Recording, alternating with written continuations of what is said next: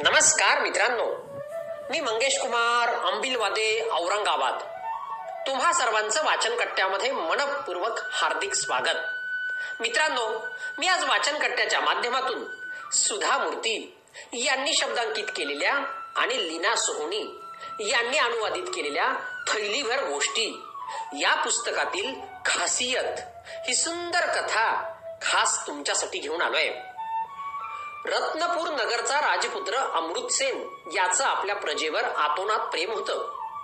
तो आपल्या प्रजाजनांच्या मताचा आदर करत असे.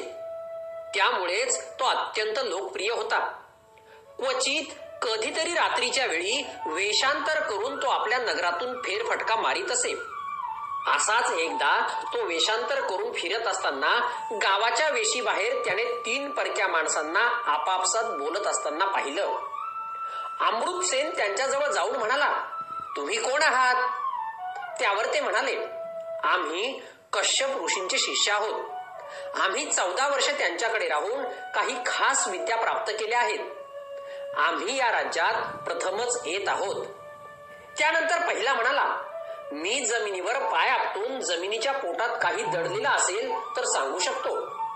त्यानंतर दुसरा म्हणाला मी जमिनीच्या पोटातील खजिना नक्की कुठं दडलेला आहे ते सांगू शकतो.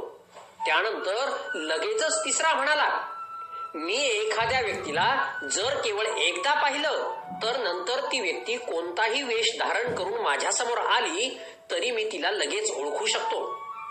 मग त्या तिघांनी अमृतसेनला विचारलं तू कोण आहेस? अमृतसेन क्षणभर विचार करून म्हणाला मी आहे एक सामान्य नागरिक.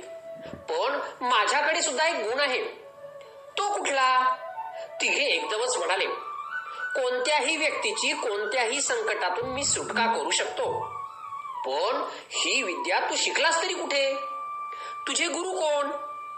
मला ही विद्या जन्मजातच अवगत आहे. मी ती कोणाकडूनही शिकलेलो नाही. आता त्या तिघांच्या अंगच्या त्या खास गुणांची परीक्षा घेऊन पाहण्याची राजपुत्र अमृतसेनला इच्छा झाली. ते सर्वजण चालू लागले. चालता चालता पहिला माणूस रस्त्यात थांबला आणि एका विशिष्ट जागी पाय आपटून म्हणाला या ठिकाणी भुयारी मार्ग आहे. मग सर्वांनी मिळून तेथे खणण्यास सुरुवात केली.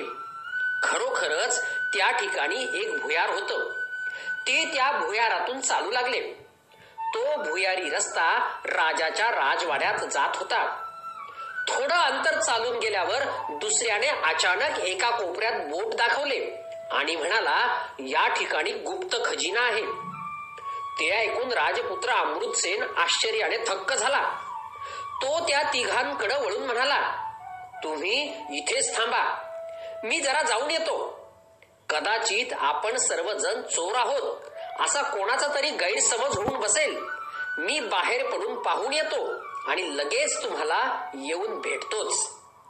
त्यानंतर तो त्या भुयाराबाहेर पडला आणि त्याने आपल्या शिपायांना बोलावून घेऊन भुयारात उभ्या असलेल्या तिघा माणसांना अटक करण्याची आज्ञा केली. त्यानंतर तो आपल्या राजवाड्याकडे निघून गेला. दुसऱ्या दिवशी सकाळी त्या तिघा माणसांना दरबारात हजर करण्यात आलं. त्या माणसांनी समोर पाहिलं तर राजाच्या शेजारच्या सिंहासनावर कालचा तो माणूस बसलेला होता. तो खुद्द राजपुत्र आहे हे पाहून त्यांना धक्का बसला. ते तिघही अनोळखी वाटसरू राजवाड्याच्या गुप्त खजिन्याच्या जवळपास सापडले. त्यामुळे त्यांना कडक शिक्षा व्हावी अशी राजाने आज्ञा केली. त्या तिघांनी चोरट्या मार्गाने राजवाड्यात शिरून खजिना लुटण्याचा प्रयत्न केल्याचा आरोप त्यांच्यावर ठेवण्यात आला. परंतु राजा त्यांना सजा ठोठावणार इतक्यात राजपुत्र अमृतसेनने हस्तक्षेप केला. तो म्हणाला महाराज हे तिघे चोर नाहीत. उलट खास विद्या अवगत असलेली ही माणसं आहेत. तेव्हा तुम्ही त्यांना सोडावं. त्यांच्या निरपराधित्वाची ग्वाही मी देतो.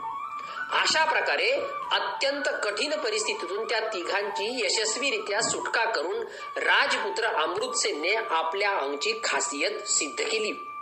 धन्यवाद.